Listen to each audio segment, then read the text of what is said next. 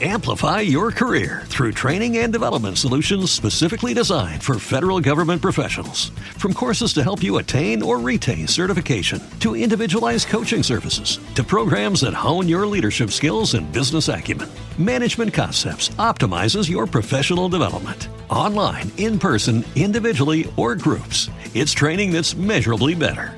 Learn more at managementconcepts.com. That's managementconcepts.com. What if you could have a career where the opportunities are as vast as our nation, where it's not about mission statements, but a shared mission? At U.S. Customs and Border Protection, we go beyond to protect more than borders from ship to shore, air to ground, cities to local communities. CBP agents and officers are keeping people safe. Join U.S. Customs and Border Protection and go beyond for something far greater than yourself. Learn more at cbp.gov/careers. Hi, this is Marlene with Miami Ghost Chronicles, and I want to welcome you to another episode of Stories of the Supernatural. Whether you're watching a video or listening to a podcast, please like and subscribe to us so that you can get notification of when a new show is released. Links to videos or MP3 files can be found on MiamiGhostChronicles.com. Go to MarlenePardo.com for information on new book releases. I narrate several podcast series that can be found on major podcast platforms and can also be listened to via Alexa, Sonos, and other home systems. Look for Supernatural Storytime for scary storytelling, Nightshade Diary for classic horror and adventure stories, Stories of the Supernatural for interviews with different guests on the show. If you want to get noteworthy news about the paranormal world, true crime conspiracy stories, and anything that is just plain weird, just visit Stranger Than Fiction Stories tab at MiamiGhostChronicles.com or find us on Blogspot. I want to thank you for being part of my audience and I think you are all wonderful. The Ogre in the Attic. The chilling story of serial killer Fritz Haarmann.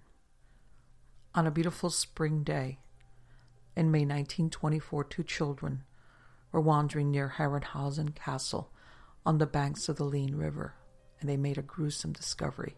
It was a human skull, later determined to belong to a male age 18 to 20. Despite knife wounds found on the skull, police were reluctant to believe it belonged to a murder victim. They wondered if it had been discarded by grave robbers or if medical students were playing a prank. And nearby Alfeld, there had been an outbreak of typhoid, and perhaps someone had disposed of the skull by throwing it into the river. Two weeks later, on May 29, a second skull was found close to where the first one was discovered. Again, this one belonged to a young male. Soon after, a sack containing human bones was found in a field by two boys. Murder victims vied to be the next to be discovered, and on June 13, on the banks of the Leine River, two more skulls were found. Again, they were young men, one as young as 11 to 13 years of age. One of the skulls had been scalped. Then many remembered the rumors that circulated for a year prior to the discovery about the large amount of children and teenagers reported missing in Hanover. The newspapers ran with the story and noted the unusually high number of young people reported missing from 1918 to 1924. Hanoverians decided to search the banks of the river, and then several human bones were found. This effort was spurred by whispers that a werewolf or a man eater lurked in the city after nightfall. The police then dammed and dragged a portion of the river that ran through the center of the city. This led to the discovery of another 500 bones and sections of bodies being recovered. Knife striations riddled many of the remains, and doctors confirmed that at least 22 human corpses were discarded into the river. The newer bones showed they were dissected at the joints, and over 30% belonged to young males less than 20 years of age. The police did not have far to look because the main suspect was already working for them as an informant. His name was Fritz Haarmann. He was a homosexual who, since 1896, had been convicted of 15 offenses, including child molestation and sexual assault and battery of a minor. He had been a suspect in the 1918 disappearance of Friedel Roth and Herman Koch, age 14. Two young undercover officers surveilled him, following him to Hanover Central Station, which he was known to frequent. they didn't have long to wait when, on the night of June 22, they saw him arguing with a young man, later identified as Carl Fromm, age 15. Haarmann was so confident that police wouldn't detain him that he told the officers they should arrest the boy for traveling with forged documents. Fromm told police that Haarmann had repeatedly raped him for four days in his attic apartment, many times holding a knife to his throat. Instead, Haarmann was arrested and charged with sexual assault. Who was Frederick Fritz Haarmann? He was born on October 25, 1879, to Ollie Haarmann and Joanna Nee Claudius. He was the youngest of six children. His mother married Ollie Haarmann, a railroad worker, who was seven years her junior when she was 41 years old. No doubt, Ollie's real attraction was towards her substantial dowry. Ollie Haarmann was known to be short tempered, argumentative, and would turn out to be a notorious womanizer who contracted syphilis when he was older. Surprisingly, Fritz's parents remained married until Joanna died in April 1901. Fritz was a quiet child who socialized mostly with his siblings. He was very close to his mother, who spoiled him. She'd become an invalid after his birth. His behavior at school was good, but he was below average in his studies. When he was eight years old, he was molested by one of his teachers, an event he seldom spoke about. Fritz's older brother, the eldest Alfred, became a factory foreman who never devolved into any deviant behavior and became a family man. In a foreshadowing of his brother's fate, the next brother, Wilhelm, was sentenced at an early age for sexual offenses. The other siblings, three sisters, married young, and all three divorced. They were described as having compulsive and obsessive personalities. One of them, Frau Rudiger, died young during World War I. The next sister, Frau Erfurt, did not get on with Fritz, and the youngest, Emma, was the only one who maintained a relationship with him. Haarmann grew into a trim, strong young man with an effeminate manner and a high pitched voice. He left school when he was 15 years old and apprenticed as a locksmith, eventually enrolling in a military academy. He seemed suited to military life but after five months of military service, he began to suffer moments of unconsciousness. This was initially diagnosed as anxiety neurosis or possibly epilepsy. He left the academy and worked at his father's cigar factory. Fritz started his predatory behavior when he was 16 years old.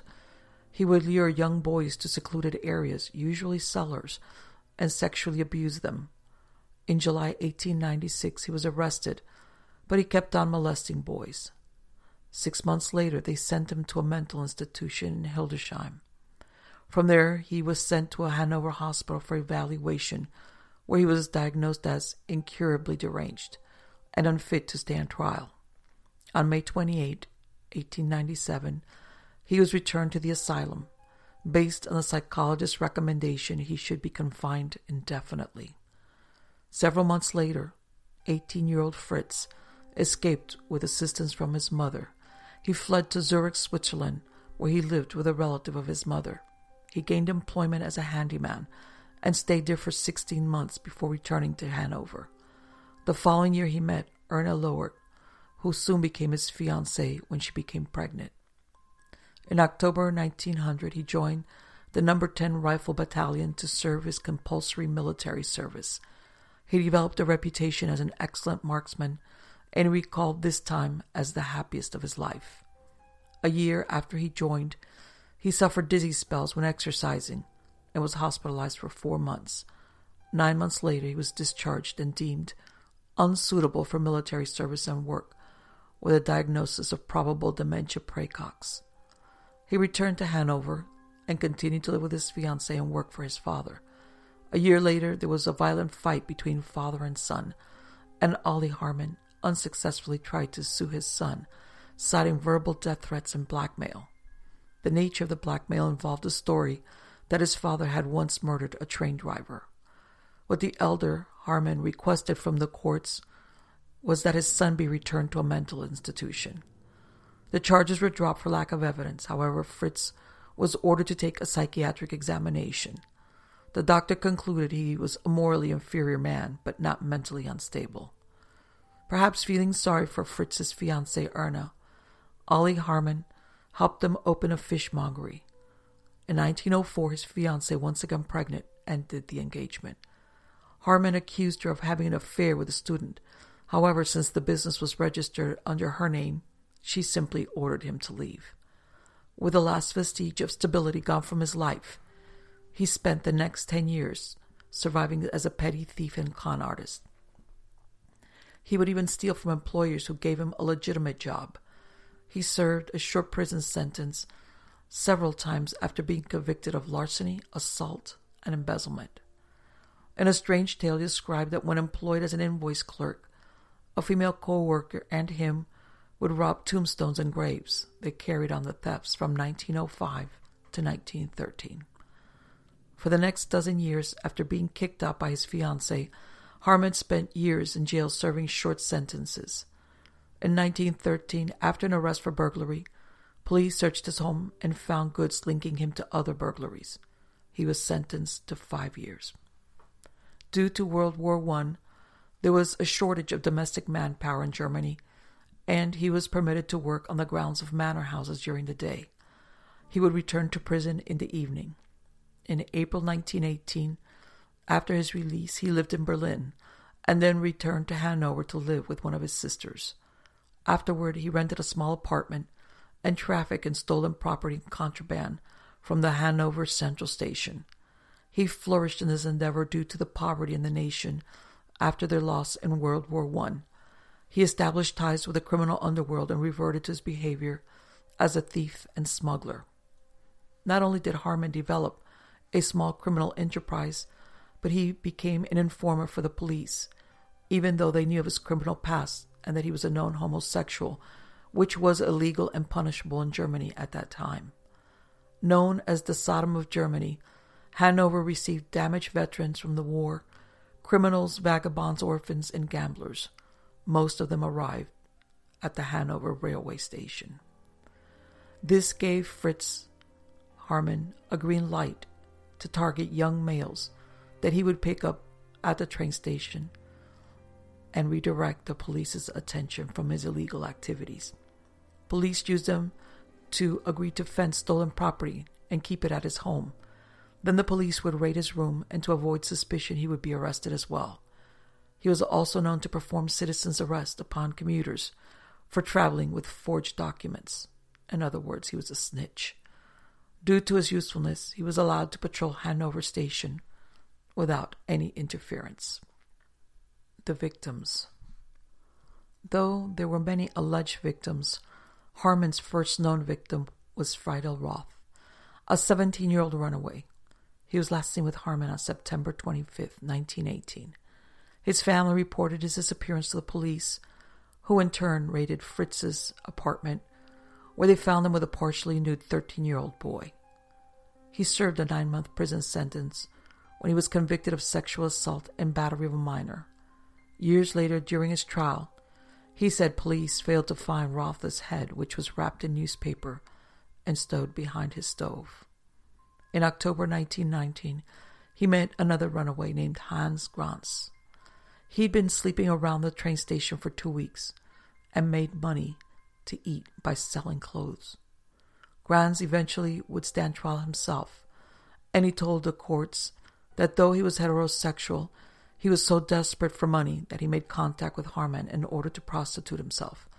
Haarmann's reputation as a homosexual was well known. Haarmann didn't kill Grans and moved him into his apartment, making him his lover and his accomplice. They had a tempestuous relationship and Grans would be kicked out and then plead to be taken back. Haarmann said he was aware the young man, who was 20 years his junior, manipulated him, but he craved his companionship and later said, I had to have someone I meant everything to. Despite serving another nine month stint in prison in 1920 for sexual assault, police still used him as an informant. In July 1921, the pair moved to a room inside an old house by the Leine River, which was located in the haunted area of Hanover. Haarmann continued to cruise for victims at the Hanover Central Railway Station, which consisted of young male commuters, prostitutes, and runaways.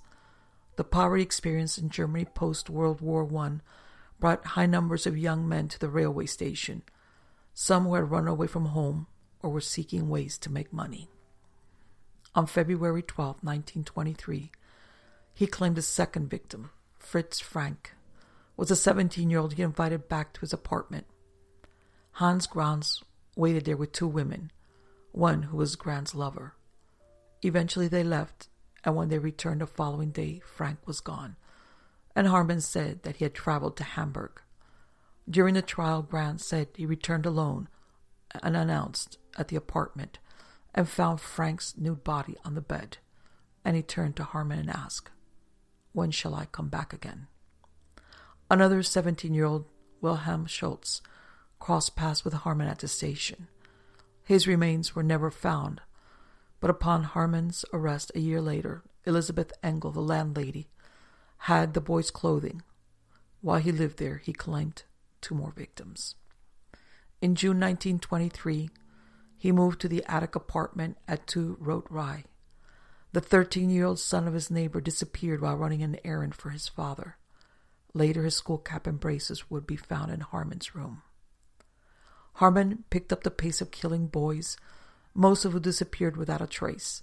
The only clue to their whereabouts came when their belongings or clothes were found in Haarmann's property. He continued his killing spree into 1924, claiming boys at least once every other week. In some cases, it was found that Fritz Haarmann had a prior relationship with some of his victims, and in some instances, talked family members or acquaintances out of issuing a missing persons report. In May 1924, the butcher of Hanover claimed his youngest one, Frederick Abeling, 10, who disappeared when he was truant from school. The last victim's dismembered body was found in a lake near the entrance to Herrenhausen Gardens. Haarmann complained that it had taken four trips to carry the dismembered remains of 17 year old Eric DeVries. The methodology. Once a victim was lured back to his room, Haarmann would give them food and drink. Then he would bite into their Adam's apple while strangling them. In some instances, he bit through to the trachea. He called this his love bite. They would be sodomized sometimes when alive, other times after death. The bodies would be dismembered, and the majority were disposed of in the Leine River. Afterward, Hans Grans would help him sell the victim's belongings through the black market. Haarmann not only traded clothing but meat as well. And during the trial, there were accusations some of the meat he sold belonged to the boys he'd killed, and not pork or horse meat as he claimed. Before his arrest, Haarmann would tell his customers he obtained the meat from a butcher named Carl. After his arrest, police searched Haarmann's room, which was stained with blood everywhere. Walls, the floor, and especially the camp bed where he murdered his victims bore evidence that something sinister had occurred within the walls. Fritz dismissed this as part of his contraband meat business. Past and present neighbors were questioned by police who commented on the number of boys that visited him, and later he would be seen leaving with sacks or baskets in the late evening or early in the morning. During the trial, the evidence recovered at Haarmann's apartments were displayed at the police station, where the parents of missing boys came from across Germany to inspect them. Inevitably, many of the items were identified by family members. Haarmann said that many of these items came into his possession through his trade of used clothing, or that his young lovers would leave them behind. On June 29, boots, clothing, and keys were identified as belonging to Robert Witzel, 18 years old, his skull had been recovered the month before in a garden, but remained unidentified until his father examined it. Witzel's family had been urging police to investigate their son's disappearance since April 26. He said the irregular jawbone corresponded to the look of his son's face. Robert had last been seen in the company of his best friend, the sly and girlish Fritz Kallmeyer, when they attended a traveling circus. Haarmann insisted that it was a police official from the railway station who took the unlucky Robert to the circus. Witzel lied to his family, since he'd been sexually abused by Haarmann, who procured him for society gentlemen who preferred young men in their beds. Haarmann's reversal of fortune came when a couple arrived at the police station and walked by the Witzel family. Robert's mother immediately recognized the jacket the man wore. He said Haarmann had sold it to him along with some trousers. There was an identification card in them with the name Witzel. The woman accompanying the man was Frau Engel, Haarmann's landlady, who had come to the police station to inquire about her tenant's military pension. The killer insisted on his innocence concerning Witzel's disappearance, but finally admitted to the murder. He broke down and had to be supported by his sister, who urged him to make a full confession to his heinous deeds. Accompanied by Hanover police, Haarmann took them throughout the city, indicating where parts of corpses could be found in a lake behind a bush or concealed in different hidden places. More citizens stepped forward to say they had obtained meat and or clothing from Haarmann or Grans. Disposal of the human remains. Haarmann said he never planned to murder any of the boys, but was overcome by a rabid sexual passion that was stronger than the horror of cutting up and chopping the dead body, which would take up to two days to get rid of. An unknown victim did escape but failed to report the incident to police. Haarmann said he found the act of getting rid of the boys' corpses very distasteful and that after his first murder he'd been ill for over a week. He would start the process by pouring himself a cup of strong black coffee. He would put a covering on the floor, then place the body on it, covering the face of the victim with a cloth. First, he would remove the intestines and place them inside a bucket. Afterward, he would soak the pooling blood inside the abdominal cavity with towels. Three cuts would be made between the ribs and shoulders. Then he would take hold of the ribs and push until the bones around the shoulders broke. The kidneys, lungs, and heart would be diced and placed inside the bucket with the intestines. Then he would proceed to sever the arms and legs. The limbs and torso would be flayed of skin. He would flush the extra flesh in the toilet or dispose of them in the river. The last to be severed would be the victim's head. First, he would flay the flesh from the skull. Then he would wrap it in a cloth and hit it with an axe until the skull splintered where he could remove the brain. He would deposit it into a bucket along with other remnants of the corpse. Haarmann insisted the killing of the young men were only done on the spur of the moment but evidence emerged that he premeditated days and hours in advance. He would only admit to murders where he was presented with evidence against him. He said to police, There are some you don't know about, but it's not those you think. He claimed that he killed between 50 to 70 victims. However, they could only connect him to 27 murders. On July 8th, Hans Grans, his lover, was arrested as an accessory to murder since Haarmann insisted he'd kill certain victims upon the insistence. Amplify your career through training and development solutions specifically designed for federal government professionals. From courses to help you attain or retain certification, to individualized coaching services, to programs that hone your leadership skills and business acumen, Management Concepts optimizes your professional development. Online, in person, individually, or groups, it's training that's measurably better. Learn more at managementconcepts.com. That's managementconcepts.com. Of his lover. August 16, 1924. Doctors at the Göttingen Medical School examined Haarmann and assessed he was competent to stand trial. The trial. The story of Fritz Haarmann took place in Germany, but his deeds were so atrocious that American newspapers carried the stories on their pages. The news trumpeted that the investigation into the wholesale murder by Fritz Haarmann, dubbed the human vampire, promised to unearth scandals that involved the highest social circles and the aristocracy of Hanover. There were rumors of orgies with a younger set. One of the stories involved the suicide of a young attorney connected to the state prosecutor's office, who was known to be an intimate of Haarmann. There were protests in Hanover which accused the police of neglect and incompetence. This spurred the Prussian Ministry of the Interior to dig into the crime itself as well as investigating the investigators. There were reports of Haarmann fainting during the grilling by the police, as they continued to dig up details from his reluctant memory. He told them he would prowl around the streets for the purpose of luring boys with girlish faces to his room with a promise of tea cakes, and that he had a 14 year old daughter for them to play with. These were all lies. As a pimp, he procured boys for his fashionable acquaintances by giving them wine, then taking them to the opera. He then promised to take them to a party at a luxurious apartment. Investigators believed that it was from these circles that he acquired the money that enabled him to live in comfort and dress well, which deceived everyone.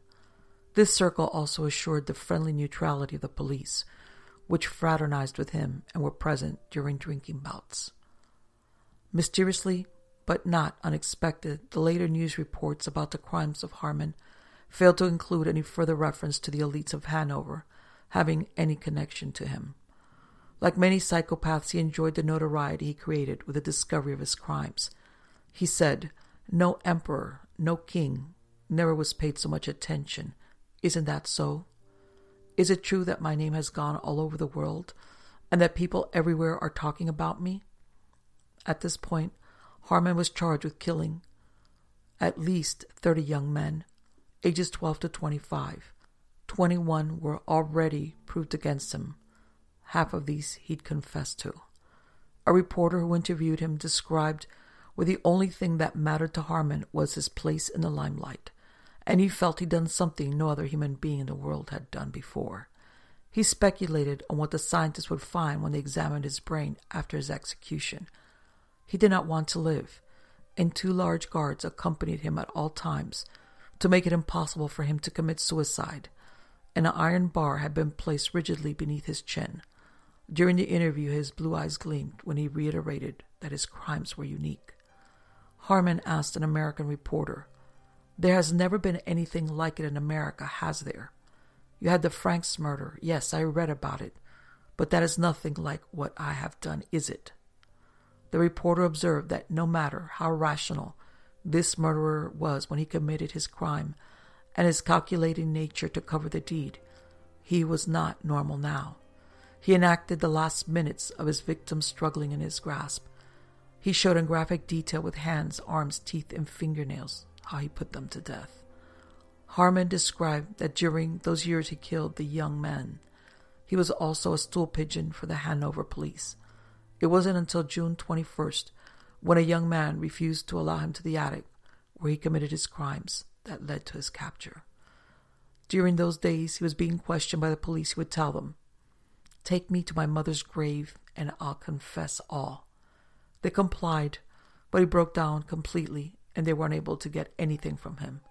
Supposedly seeing a mother of one of his victims sobbing on bended knees, asking to know the fate of her son that prompted his first confession. This was after two weeks of police strong arming him to gain a confession. His sister also urged him to confess fully. A cloud of collusion, graft, and incompetence hung over the police during these days, and realizing that they had best produce information from Haarmann, they changed their tactics to give him coffee and have one of their officers talk to him like a Dutch uncle while offering him an imported cigar. In another cell, they were holding Hans Grans, Haarmann's accomplice, was acted as his procurer in luring youths to the lair where they were slaughtered. His payment was getting the clothes of the victims. The police were perplexed how none of the neighbors staying in Haarmann's house never heard the slightest noise. Also, why the landlady never suspected anything was going on when she often saw youths go to Haarmann's room but never leave. Moreover, he boiled the bones of his victims in her kitchen pots, which he claimed was pork. Afterwards, he would collect the fat and pour it into bottles. He sold brawn or mince to other neighbors. Only a few months before his arrest in April 1924, the landlady and her family became ill after eating sausages that Haarmann said were sheep's intestines. In other parts of Germany, several disappearances were being traced to Haarmann's home. Eight officials were fired due to allegations they were involved in orgies orchestrated by Haarmann. Many of the victims were said to be floaters who were grateful for a night's lodging or a drink of liquor. December 1924. The human vampire went on trial for the murder of 27 persons. He testified that he kept a boy prisoner for two weeks, gloating over him before he butchered him. He told the judge, Please hurry my trial. I'd rather be beheaded than sent to an insane asylum. I'm perfectly sane, too. In his retelling of the boy's murder, he said he didn't know what to do with the head, so he hid it between a stove and a box of cucumbers. He said the police went through his apartment and failed to find the skull. When his story became so revolting, spectators were asked to leave the courtroom. Haarmann was sure he would face the executioner. He told a reporter before going into the courtroom, I know the whole world is watching me. You needn't think I'll break down in the courtroom. No, I'll cut a very dignified figure. I will tell just what happened. I know I did wrong and that I must die for it, but I swear at the moment I did the actual killings, I didn't know what I was doing. Hours before the case was called, the street in front of the old courthouse was filled with spectators, since only a limited amount were allowed inside. The chamber only held 200 persons. It was hard to believe that the middle aged man with a coarse body and moon face, who demonstrated feminine gestures like wiggling his bottom and constantly licking his lips, was capable of such horrific acts. Several well known criminal lawyers were initially interested in the case, but soon found out there was no money in it and none wished to handle it for the glory. Haarmann's method of killing involved tearing the throats of the young men with his teeth, quartering the bodies, and then throwing them into the river that flowed past his attic lair. It was this description that had many of those that attended the trial leave, never to return. During the court proceedings, authorities proffered bundles of clothes which Haarmann sniffed to help the prosecutor identify the belongings of 27 boys that he was accused of mutilating. The testimony became so intense, the judge finally ordered all unofficial listeners to leave the court. Earlier in the day, Haarmann asked the judge to exclude all women. He said he felt ashamed to describe the horrible details of his deeds. The judge refused, and the women who wished remained. Viewing different photographs, Haarmann failed to identify many of his victims. He admitted most of them were strangers to him, but that if any clothes were found in his room, they most likely belonged to someone who had been murdered there. A few times he denied certain crimes. He would sniff some garments, scrutinize the pants, coats, underwear, and socks, and then admit or deny the crime. Bleached bones and skulls recovered from the muddy river were brought into court. There were 285 exhibits which belonged to Haarmann's victims. He fidgeted when they were held before him and said, I smashed in their skulls and sawed their bodies to pieces after biting their throats. There was only one I threw in the river hole. When the neighbors were questioned, they said that by day he posed as a good Samaritan, and unknown to them at night, he would gnaw his victims' throats. Haarmann accused Hugo Wachowski and Hans Grans of selecting victims for him. He said they would purposely choose well dressed victims so they could sell the clothing afterwards. As the trial proceeded, extra police were on duty due to the slew of threatening letters received. There was fear a relative of one of the victims would retaliate against Haarmann or Grans. 190 witnesses were scheduled to testify. The horror of Haarmann's deeds were not yet fully known. However, it came to light when his landlady, the star witness for the prosecution, Frau Engel, testified that Haarmann sold her as much as 35 pounds of meat weekly. She said, It was always the same size, always lean pieces. She also purchased clothes from him at the cheapest prices. She described that Haarmann would come into her kitchen and ask her to put water to boil. He would return with a pot containing meat, cut into cubes, which he poured in the big pot for cooking. He also made sausages. She said the meats tasted good.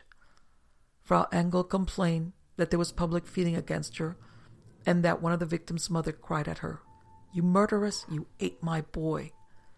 Police admitted the landlady was an enigma. She'd been watched by detectives to verify if she knew of the murders. During the year Haarmann was her tenant, she'd worked as a scrubwoman at the police station. The home she lived in was over 200 years old, but she claimed she had never seen bloodstains in his room or noticed anything suspicious. She did know that she'd never had problems with rats. However, after Haarmann moved in, she was overrun with them. During the trial, two women friends of Grans testified how they saw what appeared to be a human mouth boiling in a soup kettle in Haarmann's kitchen. They took their find to the police, who dismissed it and said it was just a pig snout. Throughout the trial, instances where the police dismissed or failed to follow up on complaints by neighbors regarding Haarmann's strange behavior came up, causing public outrage because many believed if they would have heeded these people, the murderer could have been stopped sooner. A young man who testified as a witness said that Grans had tried to lure him to the attic, but he became suspicious and refused. He described that Haarmann hypnotized him as to make him feel his arms had become amputated. Annoyed, Haarmann shouted, Grans knew my taste, and I'm sure he would not have brought this youth to me. I never took a youth over twenty, and this one is at least twenty four. A woman living in the room below Haarmann said his hacking crumbled her ceiling. Richard Graff, 18, disappeared October 1923, a few months before his mother, Mrs. Drandorf, remarried and sailed for America. She moved to Port Richmond in Staten Island, and suddenly letters from her son stopped arriving. She contacted her other son, Otto, asking about Richard. He knew nothing until one day he saw Barbara wearing his brother's suit the same one he was wearing when he disappeared. The barber said he'd bought it from a second-hand store. Otto kept tracing where it originally came from, and then learned it was sold by Hans Grans, who denied any knowledge of Richard Graff. It was only when Grans was held as an accomplice that the fate of his brother became evident. A few days before Christmas, 1924, Haarmann and Grans were convicted and sentenced to death. Haarmann proclaimed to the courts upon hearing his sentence I accept the verdict fully and freely. I shall go to the decapitating block joyfully and happily. In contrast, Grans became hysterical and collapsed when he heard he would be executed for the murder of Adolf Hannappel, as well for being accessory to murder in the case of Fritz Wittig, which earned him an additional 12 years' imprisonment. Grans' conviction was assured when Haarmann, during the trial, pointed at him and said that he'd committed two murders upon his lover's insistence. Police found the note, dated the day of Wittig's disappearance, signed by Haarmann and Grans, in which Haarmann would be paid 20 gold marks for the young man's suit. Haarmann did not appeal the sentence and admitted that should he be set free, he would likely kill again. Grans' appeal was denied on February 6, 1925, a few days later, Haarmann wrote a letter to Grans' father, which was delivered to the defense attorney. In it, he maintained that his accomplice was guiltless. He'd been motivated by feelings that Grans only used him as a meal ticket. According to the newspapers, with his usual cunning, the human butcher of boys outwitted the police by secretly writing and dropping a long letter which retracted all the charges against Grans. Haarmann wrote, the police forced me, by blows and terrible mistreatment, to drag in Grans. Thus, I was forced to make false charges from fear. I lied just to get rest from the police. The police told me Grans was telling on me and that I might as well tell on him. They were determined to convict us both. The more I lied about Grans, the more decent the police treatment of me became. I solemnly swear that Grans did not know anything whatever of my past life he did not know I murdered. He never saw anything. I call heaven to witness that Grans was innocently condemned.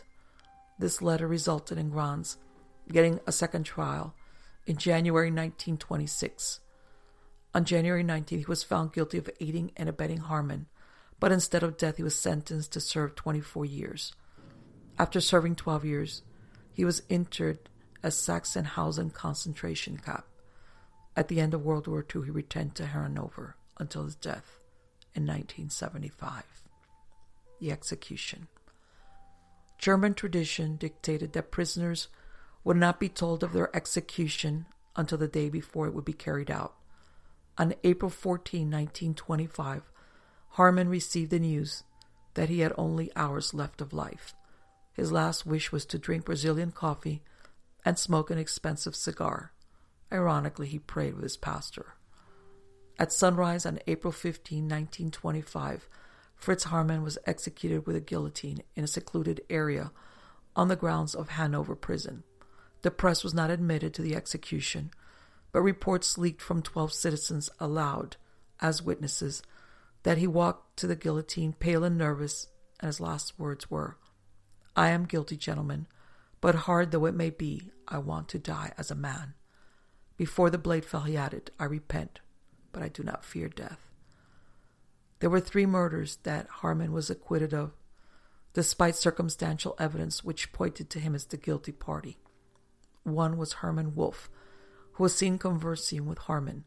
Clothing and a distinctive belt buckle were found in the possession of the landlady downstairs. The murderer denied the charge, declaring that the youth was too ugly to have interested him.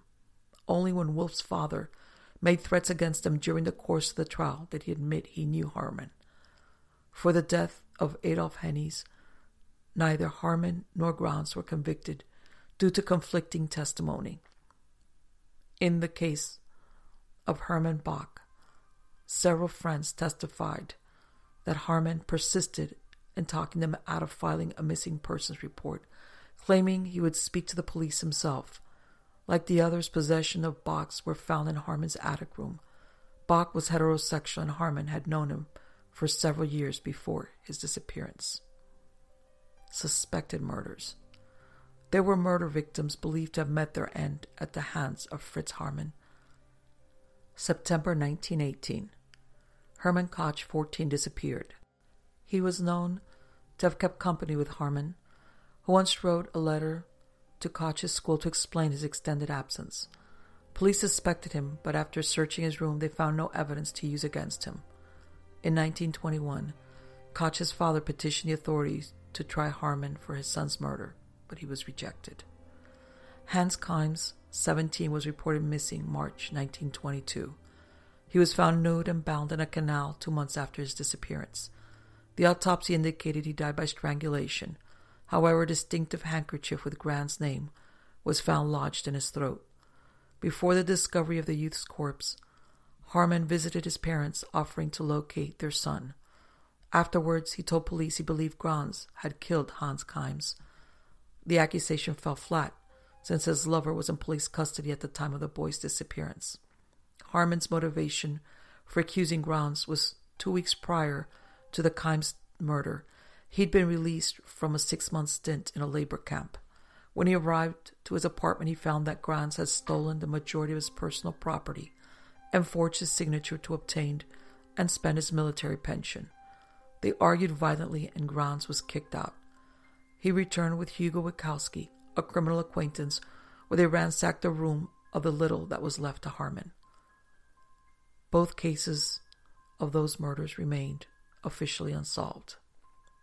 Once executed, Haarmann's head was sawed off. There was forensic analysis of his brain which revealed traces of meningitis. His brain was not preserved, however, his head was kept in formaldehyde and remained the property of the Göttingen Medical School from 1925 to 2014 when it was cremated. The recovered remains of Haarmann's victims were buried in a communal grave in Stöckener Cemetery in February 1925. Three years later, a memorial was erected with the name and ages of the victims. Hot on the heels of Haarmann's conviction in Münsterberg, a town in Silesia, Karl Denke, keeper of a small rooming house, attempted to murder a laborer he lured to his property. The police arrested him and then went through his home. Inside an adjacent barn, they found pots with pickled meats. A doctor confirmed that they were human flesh. The authorities also found identification papers of different laborers who'd been reported missing. The neighbors told police he'd been living for months on the pickled meats. The gruesome discovery and the fact that Karl Denke had somehow become a murderer and cannibal was explained that he lost his fortune as a result of the inflation of the mark in Germany. The man ended up hanging himself in jail. He became known as the Silesian cannibal. Other horrific murders would always be linked to Haarmann's crimes. In 1926, there had been a series of young girls murdered in northern Hungary and eastern Czechoslovakia. In all cases, there were marks of teeth on the throats of the victims. In June 1926, a laborer named Lakovich was arrested by the Pančevo Police Department. This was the sister city of Belgrade, situated across the Danube. The man had lured two girls, aged 9 and 11, to an island in the river where he attacked them and then threw them into the Danube where they drowned. The father of three was saved from a mob by a large amount of police. Before this, the young daughter a railroad inspector of Tarjan was found murdered in a ditch. The autopsy confirmed she'd been raped and stabbed to death. She was last seen with an elderly man. The identity and number of all of Haarmann's victims will never be known. Throughout his incarceration, he made contradictory statements about how many he killed. Once he said maybe 30, maybe 40, later changing it to between 50 and 70. Aftermath. In 1931, Fritz Lang directed the film M, based on Haarmann's character. Peter Lorre starred in the movie as Hans Beckert, a killer of children. Lucky Land Casino asking people what's the weirdest place you've gotten lucky? Lucky? In line at the deli, I guess? Aha, in my dentist's office.